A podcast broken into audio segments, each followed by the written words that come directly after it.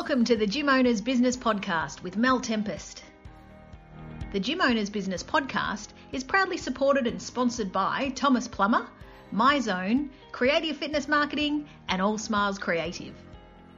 The Gym Owners Business Podcast is part of the Gym Owners Business Network, which is the industry's go to online hub designed to better service the needs of fitness business owners.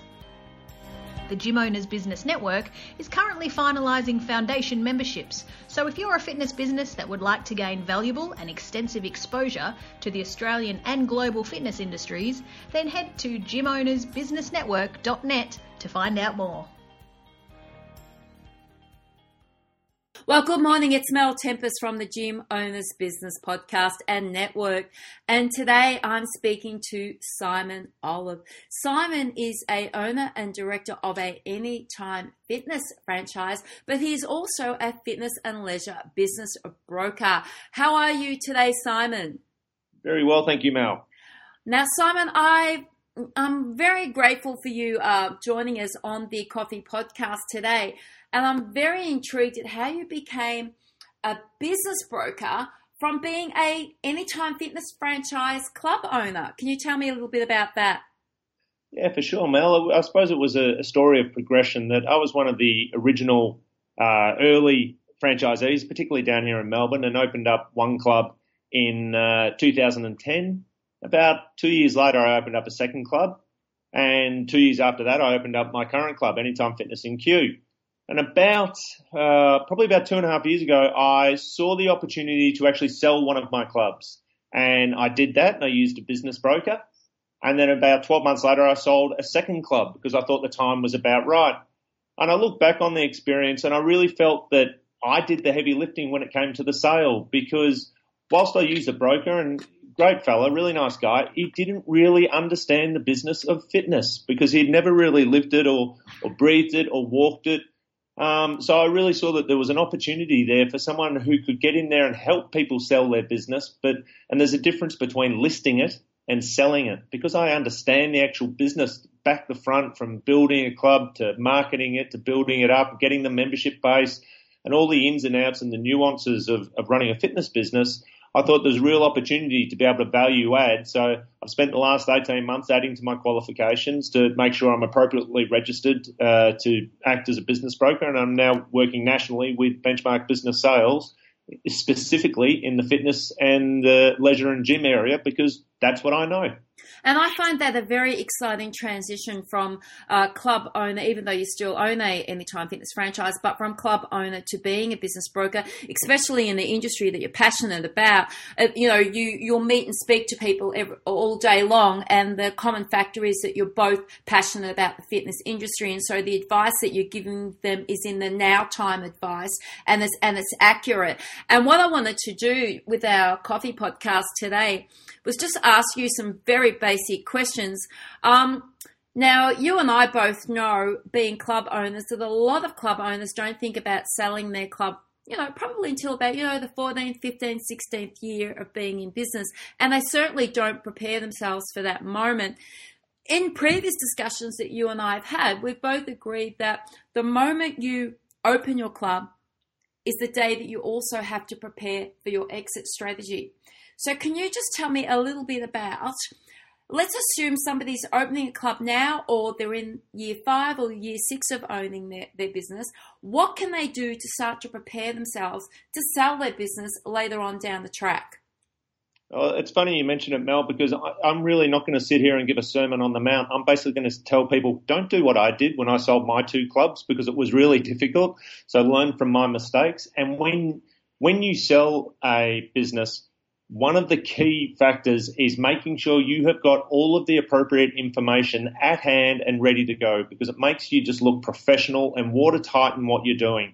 And the more you can do that, the less risk a potential buyer will see and the more likely they are to give you a decent price for your business. So all of your things, it comes down to just having a really good filing system from the get go, which means your franchise agreement, if there is one applicable to your club, you have that on hand and up to date in hard copy and soft copy. Your lease documentation for your property, same thing. All of your revenue statements, all of those sorts of things. You need to have all of that sort of stuff on hand, all of your leases around all of your equipment. And I mean all of your equipment. Remember those two cross trainers that you got 12 months down the track and they're on lease and they're not listed on the original leasing document? You need to have it all ready to go in hard copy and soft copy. And it is so much easier to do that once you start just, it just becomes part of the process rather than getting to the stage of trying to sell the business and then trying to go and source all of this information where you're really trying to unscramble the egg. So, Simon, okay, somebody's listening to us right now they're going, okay, that's really good that you've said all of that, Simon, but I still need to know where to start. Is the where to start, do I draw up an Excel? You know, that has uh, wages, uh, equipment leases, rent on it. Is that what I do and I put everything in columns or do I totally rely on my accountant's end of year financial reports? I mean, what are some of the basic things that somebody right now, even somebody that owns a small PT studio, what is something they can do now because they're thinking of selling in 18 months' time to start to prepare their foundation of selling? Well, one thing I would suggest to people who are um, looking to sell in 18 months, uh, that cash component of your business, which I'm sure every gym owner banks religiously because they're good corporate citizens, do it. Absolutely do it. And you're right. What uh, what I actually send out to prospective clients of mine is a very quick snapshot based in Excel with about eight different line items in it. Show me your revenue, show me your rent, show me your expenses, and it's their probably top ten biggest expenses. So someone can put that into a spreadsheet and then assume that someone is going to point at all of those figures and say, prove it, and make sure you've got the documentation that can back up all of that revenue or all of those expenses. Okay, so let's assume most things that when somebody's purchasing a club, they look at is is rent. Okay, yep. now the majority of club owners um, are renting their space. So let's just give a hypothetical here. Let's say a club has a turnover of, uh, we'll go for a small club, five hundred thousand. Okay, sure. that's their turnover. What percentage, as a buyer of that club, should I be looking at to pay in rent? 10%, 15%, 20%? What is something that's on average? What would alert me to, hey, the rent for that building or that business is too high? Um, you do have a look at uh, at all of this, and it does vary a little bit as well from your metro clubs out to your um, your regional clubs, because your regional clubs will have much lower rent than you will in a high profile metro area. Um, but sometimes then they're um, you know, the revenues can reflect that. But as long as it's all relative to income and expenses, then you're looking fine. If you're looking in a metro region, you could possibly be looking at uh, your rent being around about 18 to 21% of your revenue is a, a reasonable sort of indication. If you're doing that, you're traveling along pretty well. And typically, your rent will be somewhere between 25% to 30% of your expenses. All right, so that's the rent. What about marketing? Because you're a club owner, so you understand these questions that I'm asking you. What sort of percentage are we looking at for marketing? What sort of percentage are we looking at for staff wages? Well, okay, they're, two separate, um, two se- separate ones there, and a really good question because I think if you're looking at your marketing, you probably want to be running at about five to seven percent of your turnover in marketing. Now, whether that is above the line advertising, TV, radio, newspapers, that sort of thing, or whether it's sponsoring the local footy club and and netball club, and I cannot stress the importance of that enough of getting feet on the ground in your local community so that people have a face to put to the name of the club. Absolutely critical if you're looking to um, drive in local traffic. The other one that you mentioned there, um, wages. Um, I find it an interesting one. It, it, typically is one of the first expenses that owners try to minimize as much as possible when it comes to you know uh, improving the bottom line. I think it's a false economy because if you have a look at most decent clubs, wages should account for somewhere between six to ten percent of um, of your revenue. But as soon as you start cutting back on wages, that impacts the service standards that your customers and your members feel. And that will flow on to revenue.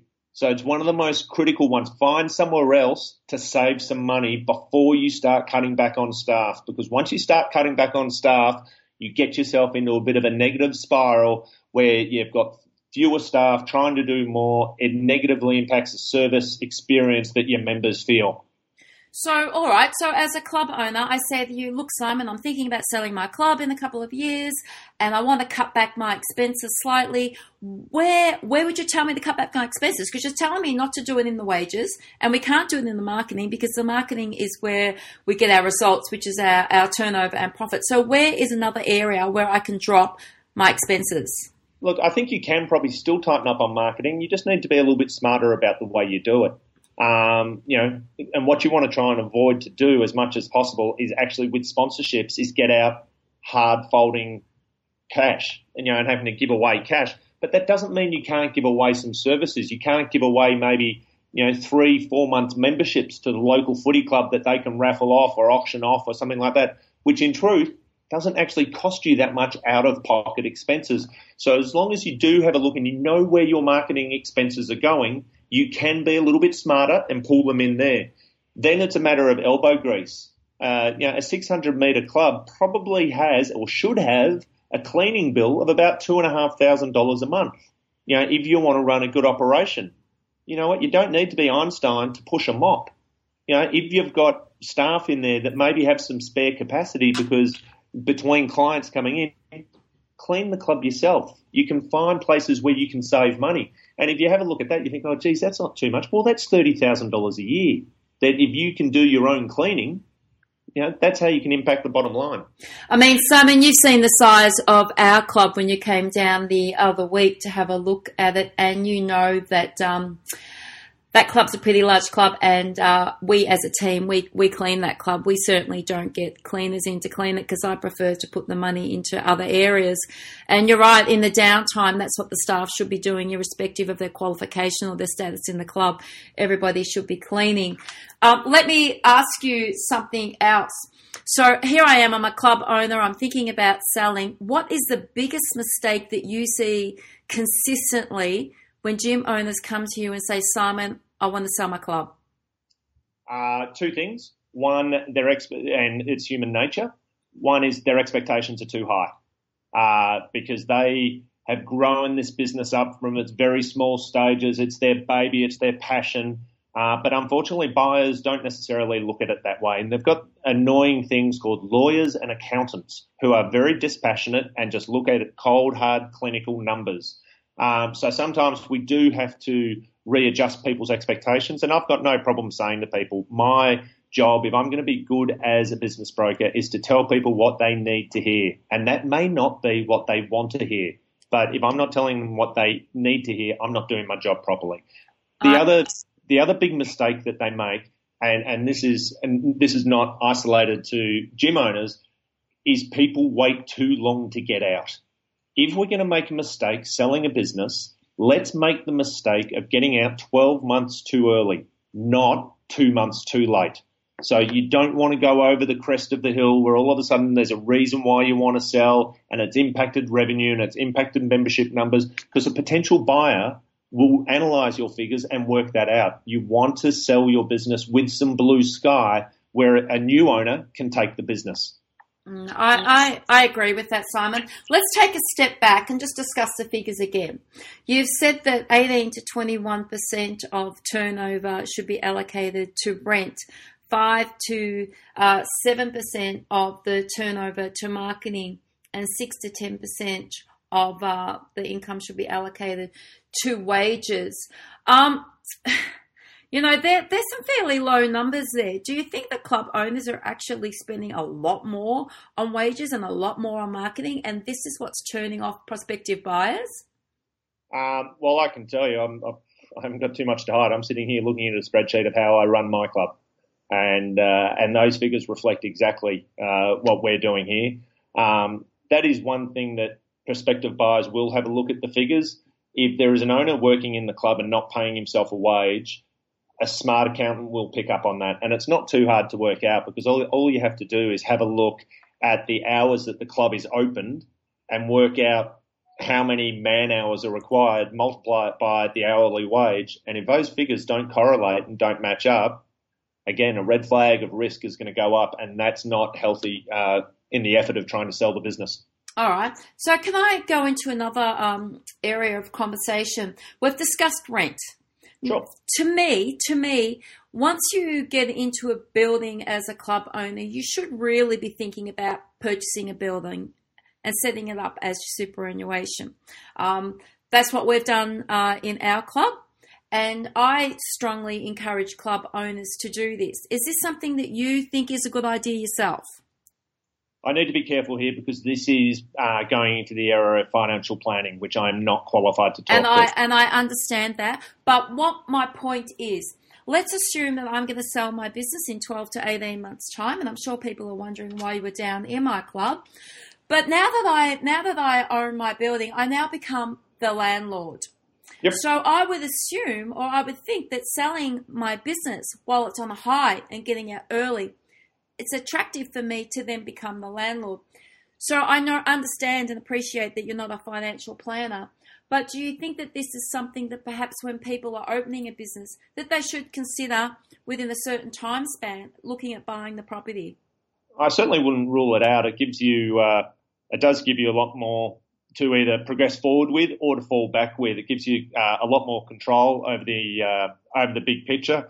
Um, I suppose the downside is uh, if there's a problem with the building, there's no one to blame but yourself. But uh, what what I definitely uh, you know advise people in that situation is go and have a chat to your accountant.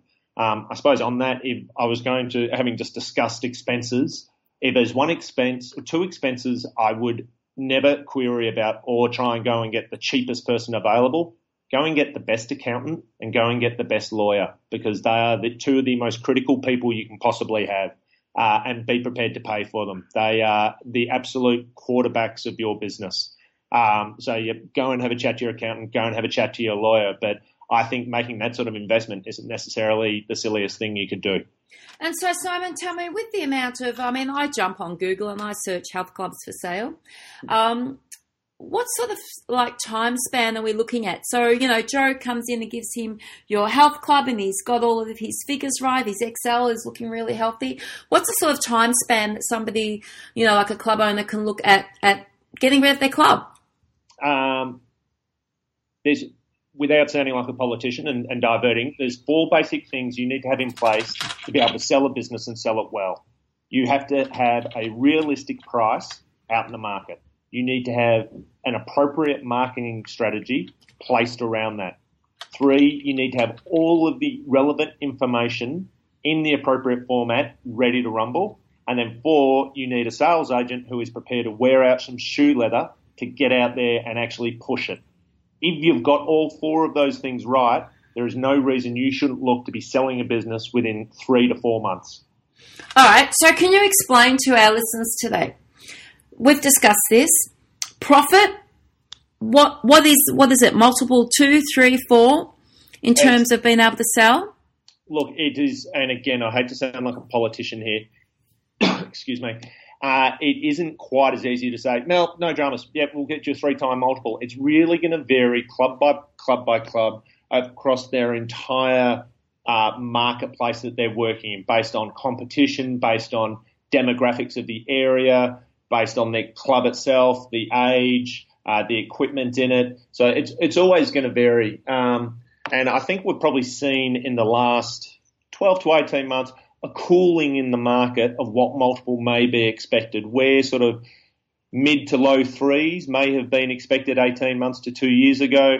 With uh, things like the Royal Commission into banking, the availability of money to potential buyers has dried up somewhat, which has flown on to probably just a, a, cooling of the of what the expectation should be down from that a little bit. But again, it is on a case by case basis. So you are you saying that um, buyers are are not as positive as what they were 12 months ago in terms of buying fitness clubs? Because let's um, be honest, I mean the you know, the media portrays the fitness industry as the fastest growing industry there is globally. So if that if that's the case, why would we be slowing down based on what you've just said? Look, there's the fitness industry is, is still travelling well, and I'm not uh, I'm not suggesting at all that you know it's a, a run for the um, life raft type scenario. Um, Bill Moore, the chief executive of Fitness Australia, has been on reference to saying, you know, the market isn't saturated. There is still growth, but there is going to be a slowing of that growth.